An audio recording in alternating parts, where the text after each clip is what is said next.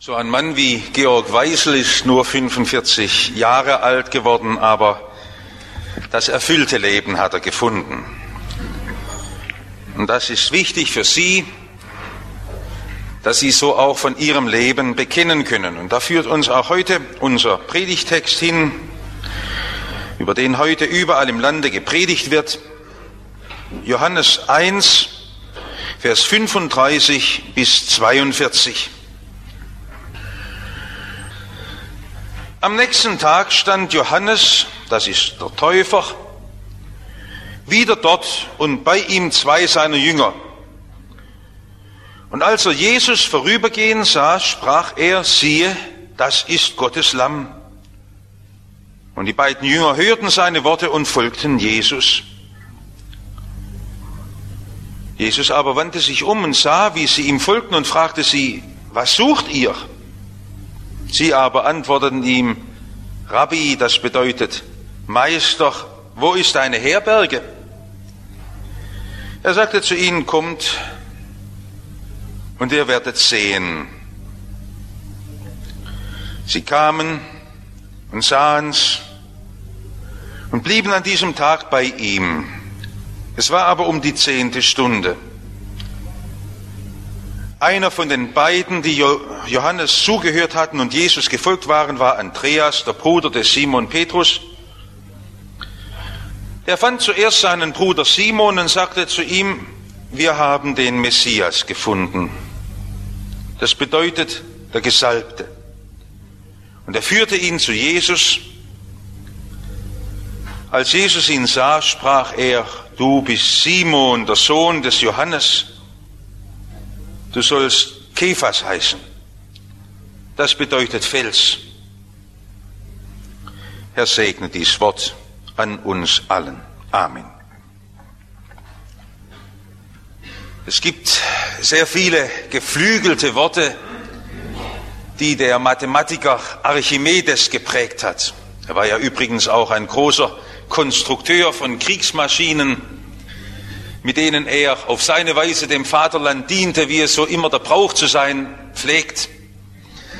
Sie kennen diese Worte, gebt mir einen Punkt und ich werde die Welt aus den Angeln heben oder das andere Wort, das man auch immer noch zitiert, störe meine Kreise nicht. Ich will heute Morgen ein anderes Wort von Archimedes zitieren, den Mathematikern unter uns zum Gruße.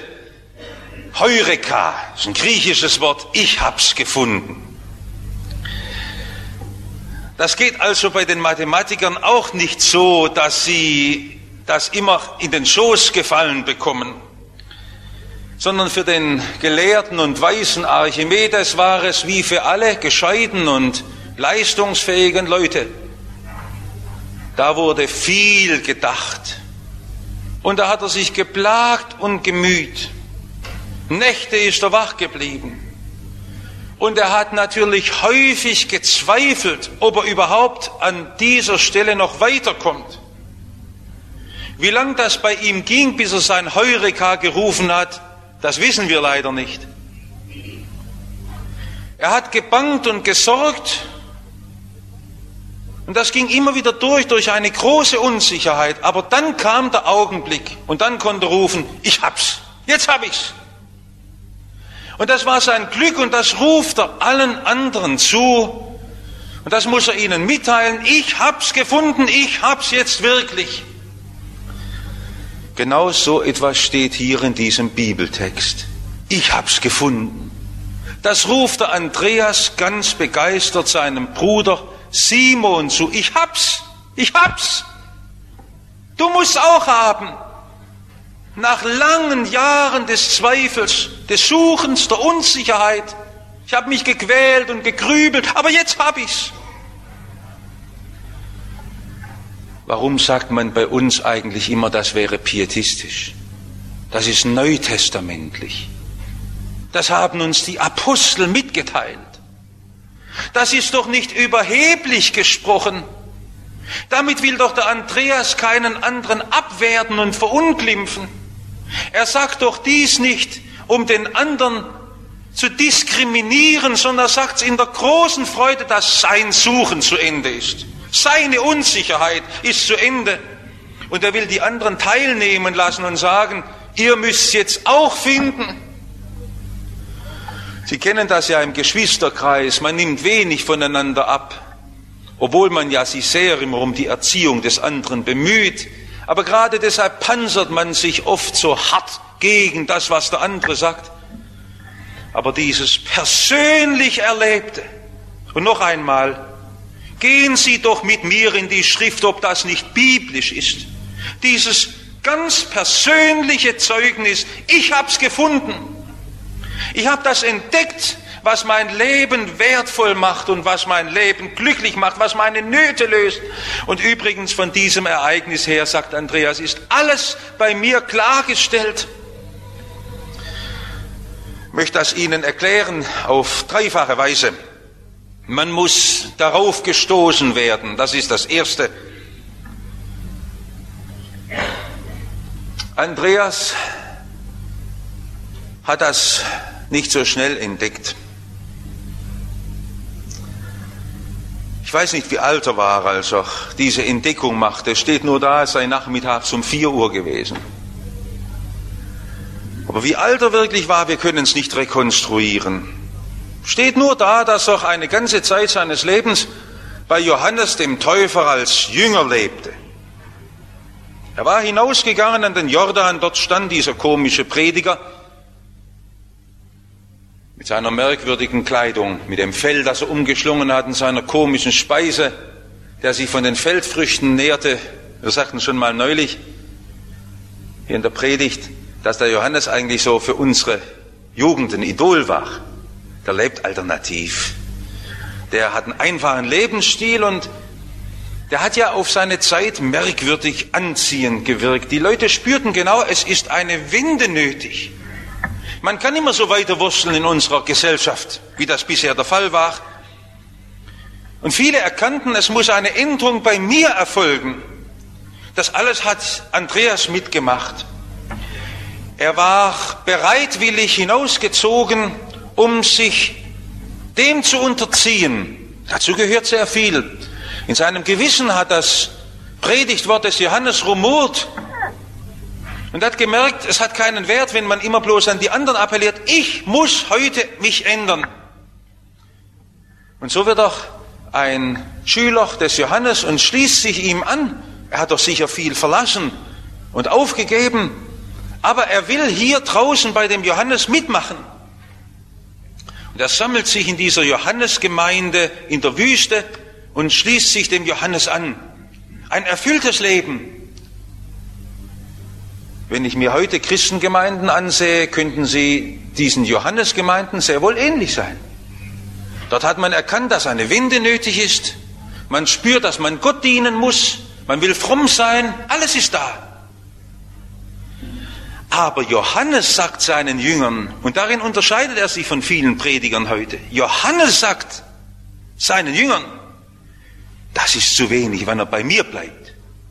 Ihm geht es gar nicht darum, dass er seine Freunde sammelt und Gemeinde baut. Das ist dem Johannes gar nicht wichtig. Sondern er schickt seine beiden Jünger, die da gerade bei ihm stehen, weg. Sagt, nicht bei mir dürft ihr bleiben. Das erfüllt euch nicht. Ich möchte Ihnen das sagen, weil vielleicht das Missverständnis sich einschleichen könnte, als ob dies erfülltes Leben wäre. Ich habe doch Frömmigkeit, ich lebe doch mit anderen zusammen und ich habe doch einiges erkannt, was ich ändern muss. Der Täufer Johannes, der letzte Prediger des Alten Testaments und Prophet, der einen so großen Durchblick hat, der sagt's noch einmal so deutlich als die zusammengefasste Botschaft des Alten Testaments. Des Alten Testaments. Du brauchst Jesus, sonst ist dein Leben leer. Und darum schickt er sie weg. So fromm das alles aussieht, sich draußen bei Johannes in der Wüste zu versammeln, das kann nur Übergangszeit sein. Da! Und dann zeigt er mit seinem Finger hin, keine Sorge, ich werde Sie heute nicht über den Grünewaldfinger unterhalten, das ist schon oft passiert. Dann schickt er sie hin und sagt, da, du musst dorthin, das brauchst du. Das wollen wir hier in unserem Gottesdienst jetzt tun. Wenn Sie hierher gekommen sind, das freut mich, dass wir heute so eine große Gemeinde sind, noch mitten in den Ferien. Aber das alles ist umsonst und vergebens, wenn Sie nicht dorthin gehen und die Entdeckung machen, ich hab's gefunden. Und wird heute viel über Jesus gesprochen und viele haben eine hohe Meinung von Jesus. Aber Johannes sagt ja, wo der springende Punkt liegt. Siehe, das ist Gottes Lamm. Was soll das für Sie? Sie sind doch kein Schafzüchter und Sie sind doch ein Landwirt. Was fangen Sie denn damit an? Aber das haben diese beiden Johannesjünger damals gleich verstanden, um was es geht. Das Bild war ihnen vertraut, weil sie oft als Kinder hinaufgegangen waren zum Tempel und dann sahen, wie droben auf dem Brandopferaltar die verendeten Tiere liegen und das hat sie immer wieder erschüttert. Wie diese zarten, weichen Lämmer da lagen. Dieser Schnitt am Hals, wo sie verblutet waren. Und der Vater sagte, das ist alles, damit unsere Schuld gesühnt sei. Nun ist unsere aufgeklärte Zeit ja heute über das weit hinaus. Sie sagt ja, das ist nichts mehr für unsere Zeit und das kann man heute nicht mehr predigen. Dabei leidet unsere Generation wie noch überhaupt keine unter ihrer unvergebenen Schuld. Es ist ja nicht mehr zum Ansehen, wie selbst die unbewältigte Geschichte des Dritten Reiches unser Volk immer wieder unvergeben trifft. Warum legen wir es nicht dorthin, wo es vergeben wird? Und die vielen Versuche, das zu bewältigen, was in unserem Leben selbst drin ist, da sagt man ja, Opfer gibt es bei uns heute nicht mehr. Fast das ganze Handeln des modernen Menschen ist der Versuch, Gott Opfer zu bringen. Ich habe den Verdacht, dass hinter so vielen guten Taten, die man tut, im Verborgenen nur der Versuch steht, sich vor Gott zu rechtfertigen. Man will ein Opfer bringen. Ich bin nicht so, wie ich bin. Ich kann auch anders. Wie wenn da meine Opfer Gott sühnen könnten. Unsere Welt ist voll vom Opfergedanken. Man entschuldigt sich und sagt, na, das war ja, ich habe mich ja eingesetzt für ein gutes Ziel und meint, das könnte sühnen. Und wir selber sind doch umgetrieben im Gewissen über den vielen Fehlentwicklungen unseres Lebens. Ich glaube auch nicht, dass letztlich heute die Angst vor dem Tod bei den Menschen das Bestimmende sei. Das müsste eigentlich jedes Kind schon wissen, dass man einmal sterben muss. Sondern die große Unsicherheit, habe ich den Frieden Gottes, wenn ich sterbe? Und das ist alles letztlich nur von der Schuld bewirkte Unruhe.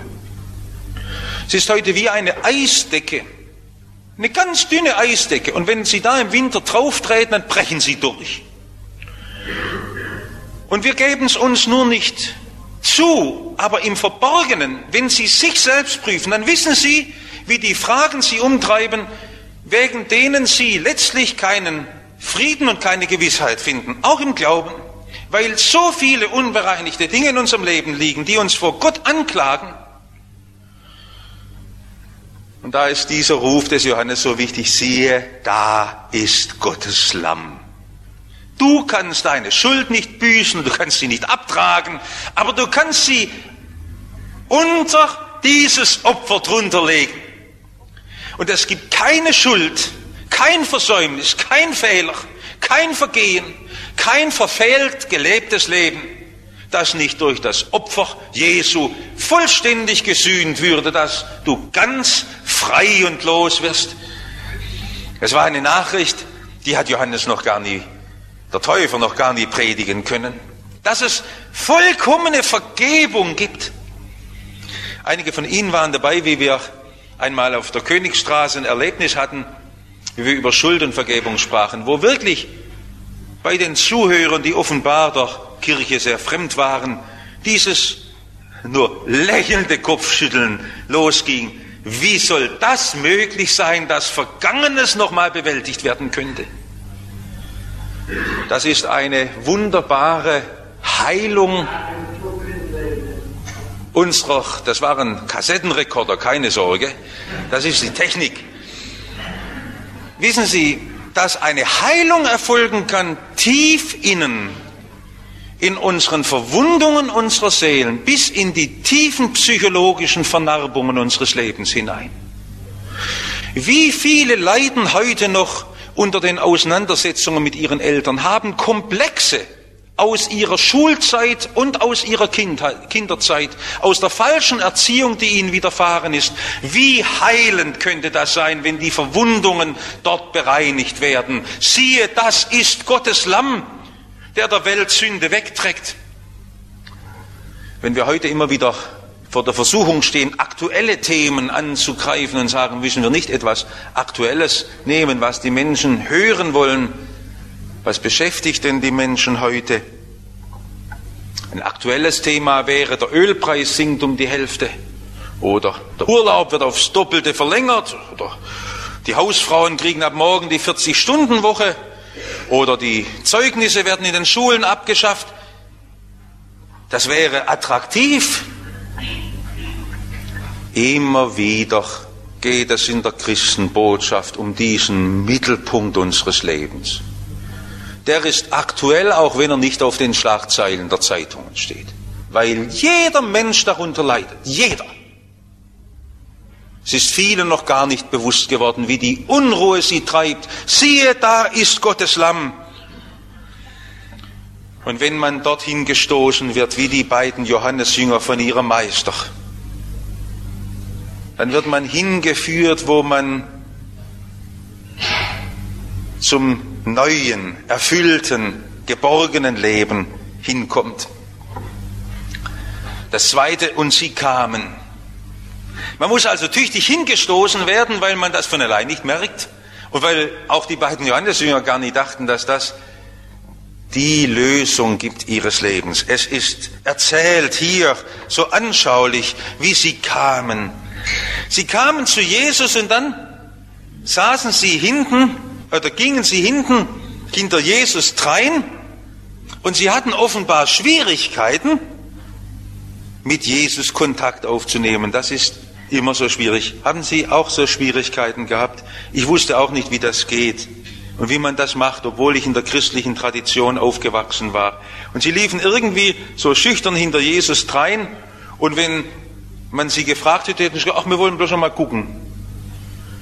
Und dann ist Jesus so nett und dreht sich zu ihnen um und fragt sie.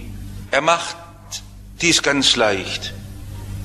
Wenn ein Mensch anfängt, den ersten Kontakt aufzunehmen mit Jesus selbst, er kommt vielleicht aus einer frommen Umgebung heraus, aber er will jetzt zu Jesus selbst, ihn will er haben. Er will es erfinden, dieses Entscheidende, auf das es ankommt. Wir haben neulich hier auch bei der Predigt über den verlorenen Sohn darüber gestaunt. Da er noch ferne von dannen war, sah ihn sein Vater.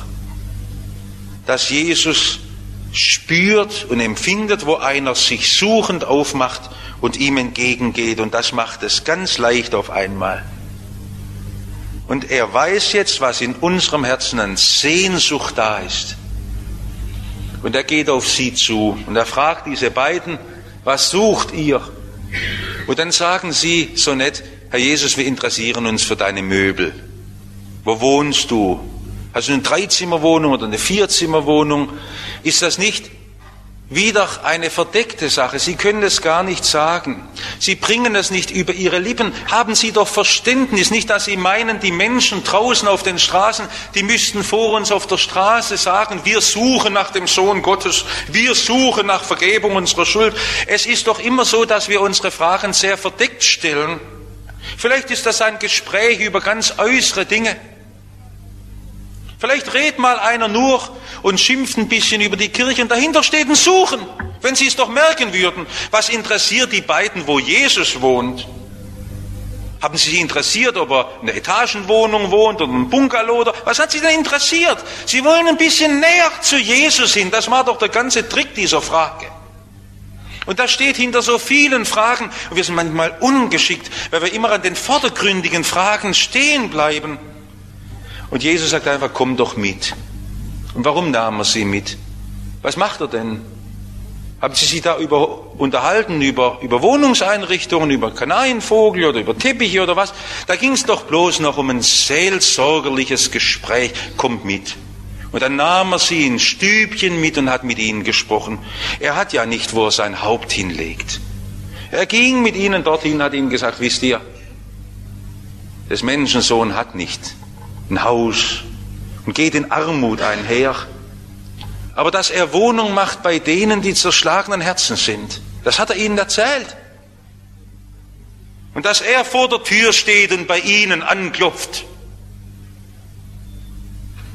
Dann war es mittags vier Uhr.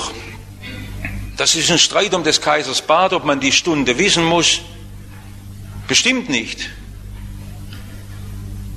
Viele wissen die Stunde, viele wissen sie nicht, aber was sie wissen müssen, sie müssen wissen, ab jetzt gehe ich ganz mit ihm. Das müssen Sie wissen. Und wenn es heute ist, das müssen Sie wissen. Das können Sie nicht hinschieben und sagen, da bin ich immer noch unsicher. Das ist ein Unterschied einst und jetzt. Und das ist ein Punkt, wo man hinkommen muss, dass man sagt, ich habe es gefunden. Ich habe entdeckt, dass das, was Johannes gepredigt hat, wichtig war, aber mich letztlich nur hingeführt hat zu dem einen Großen, zum Sohn Gottes selbst, in dem alle Fülle Gottes leibhaftig da ist und der nun zu mir kommt und Wohnung bei mir macht. Und das zieht sich ja noch einmal hin, das kommt ja noch einmal in Johannes 14, dass Jesus darauf hinweist, ich will Wohnung bei ihnen machen. Natürlich ging es nicht um die äußere Wohnung, in der Frage ging es wohl um die äußere Wohnung. Und dann fassen diese beiden Zutrauen zu Jesus, das ist Glauben. Warum? Warum glauben die? Wie macht man das? Da wird uns Jesus so groß. Später hat es ja dann der andere, den sie nachher mit angeln, den Petrus, der hat es ja dann gesagt, Herr, wenn du befiehlst, dann kann ich auf den See treten, aufs Wasser, ich werde nicht untergehen.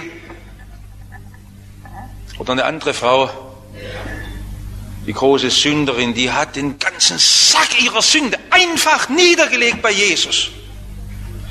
Die hat so ein Vertrauen gehabt und gewusst, Jesus kann das in Ordnung bringen, ich krieg das nicht mehr hin.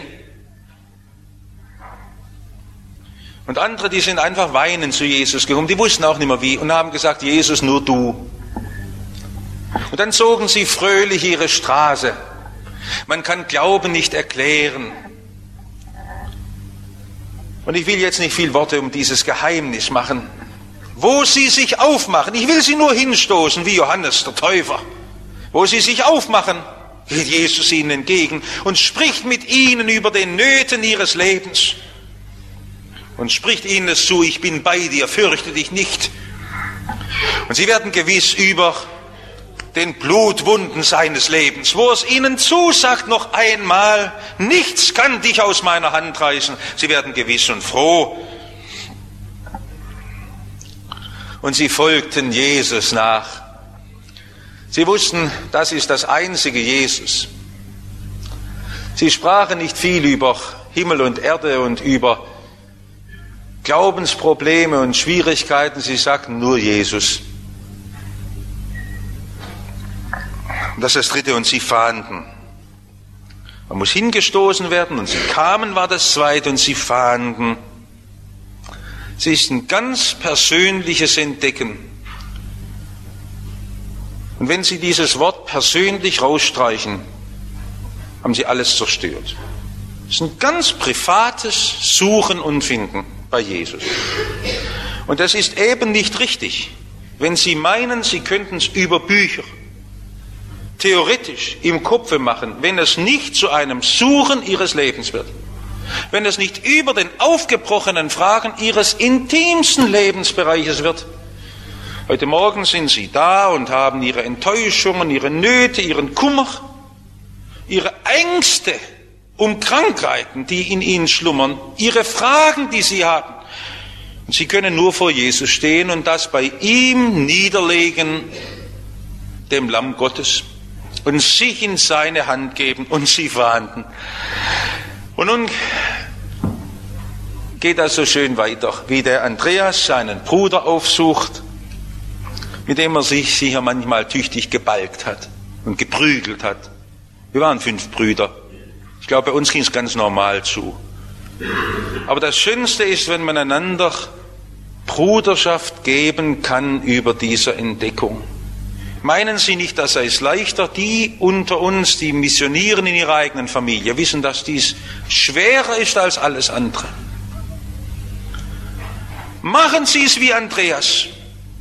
Sprechen Sie doch nicht viel Dinge. Der hat noch gar nicht viel kapiert von der Lehre. Der wusste auch nichts vom jüngsten Tag und wann Jesus wiederkommt und die ganzen Probleme. Er sagt bloß, ich hab's gefunden. Ich hab's gefunden. In Amerika haben sie eine große Evangelisationskampagne gemacht. Nur mit diesem Wort I found it. Ganz großartig. Das ging über die Fernsehwerbung und die Neugierde der Menschen wurde erweckt durch große Plakatwände. Und dann konnte man eine Telefonnummer anrufen und dort konnte man jemand fragen, wie haben Sie es gemacht? Ich fand's. Ich hab's gefunden. I found it. Das ist biblisches Zeugnis. Wenn Sie das weitererzählen würden, wenn Sie das morgen, am Montagmorgen, jetzt die, die noch in der Arbeit sind und keinen Urlaub haben, das Ihren Kollegen sagen, ich habe es gefunden. Und dann nicht viel erzählen von Pfarrer und Kirche und nichts von der Dobelstraße und sonst wo, sondern Jesus. Ganz einfach. Darin ist das eben doch kennzeichnend und es ist ein Trick des Teufels dass er dieses Zeugnis von Jesus, das so einfach, so persönlich, so direkt ist, diffamiert. Und das war dem Petrus sicher auch schwer gefallen, dass er das über seinen Bruder erst lernt. Er war früher, später so ein stolzer Mann, der gerne Säule sein wollte, aber in seinem Leben war der Grund gelegt durch einen Bruder, der ihm den Dienst tat und ihn auf die Fährte gebracht hat.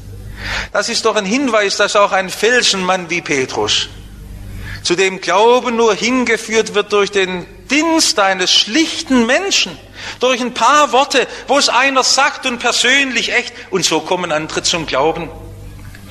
Wissen Sie, wo die Krise unserer Kirche jetzt liegt?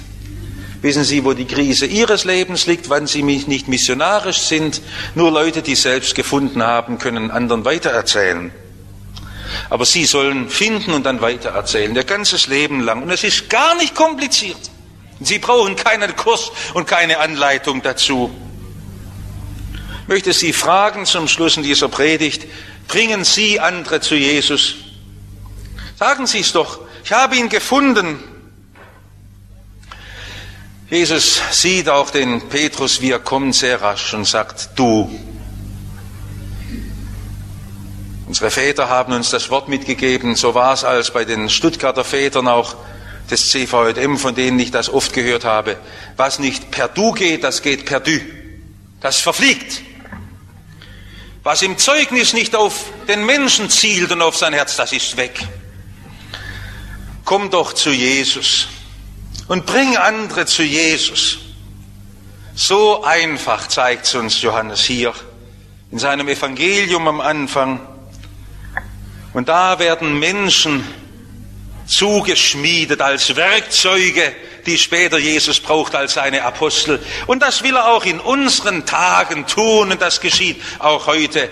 Gebe es Gott auch unter der Verkündigung dieses frohen Evangeliums heute Morgen, dass Menschen Leben finden, fröhlich werden, sagen, ich hab's, ich hab's jetzt. Und wenn andere dann sagen, hast du so sicher in der Tasche, sagt, Jesus hat mich in der Tasche. Er hat mich angenommen. Ich gehöre ihm im Leben und im Sterben und da gibt's nichts mehr, was dies zerstören könnte, weil seine Hand mich fest umklammert. Ich will nur, dass es alle wissen. Komm doch zu Jesus. Amen.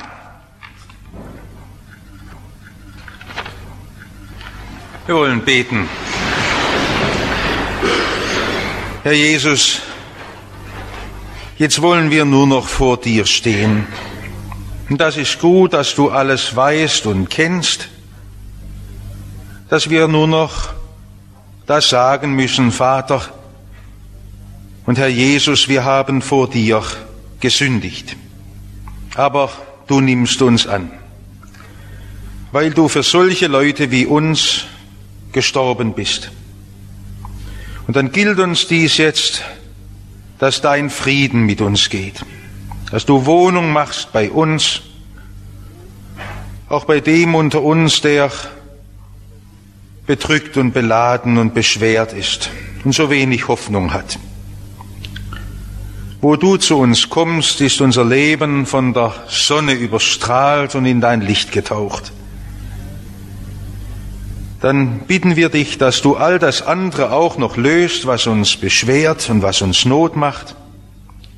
Dir bringen wir die Aufgaben, in denen wir stehen, unsere Verpflichtungen. Du kannst hier uns zum Segen setzen für viele. Tu du dies auch durch unsere Gemeindearbeit, durch das Waldheim. Wir möchten dir danken für die erste Woche. Sei du auch in der nächsten Woche da und segne du die ganze Arbeit, die dort geschieht. Wir möchten dich für unsere Stadt bitten, dass doch viele Menschen dein Evangelium verstehen, dich erkennen und an dich glauben. Wir möchten dich für unser Volk und die ganze Welt bitten. In allem Unfrieden, in aller Not, wirtschaftlicher Not und Hunger und Elend, lass uns doch das gelingen, dass wir zeichenhaft deine Liebe darstellen können und Menschen dadurch auf dich aufmerksam machen. Wir möchten dir danken, dass du dies immer wieder tust, aber gib du große Aufbrüche und neue Erweckungen, dass noch viele Menschen selig werden. Lasst uns gemeinsam beten.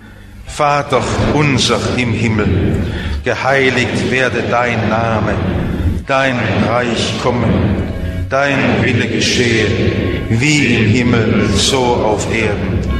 Unser tägliches Brot gib uns heute und vergib uns unsere Schuld, wie auch wir vergeben unseren Schuldigen. Und führe uns nicht in Versuchung, sondern erlöse uns von dem Bösen. Denn dein ist das Reich und die Kraft und die Herrlichkeit in Ewigkeit. Amen.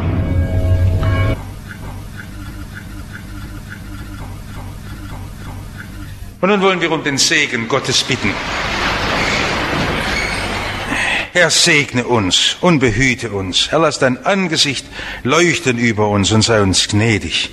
Herr, hebe dein Angesicht auf uns und gib uns deinen Frieden.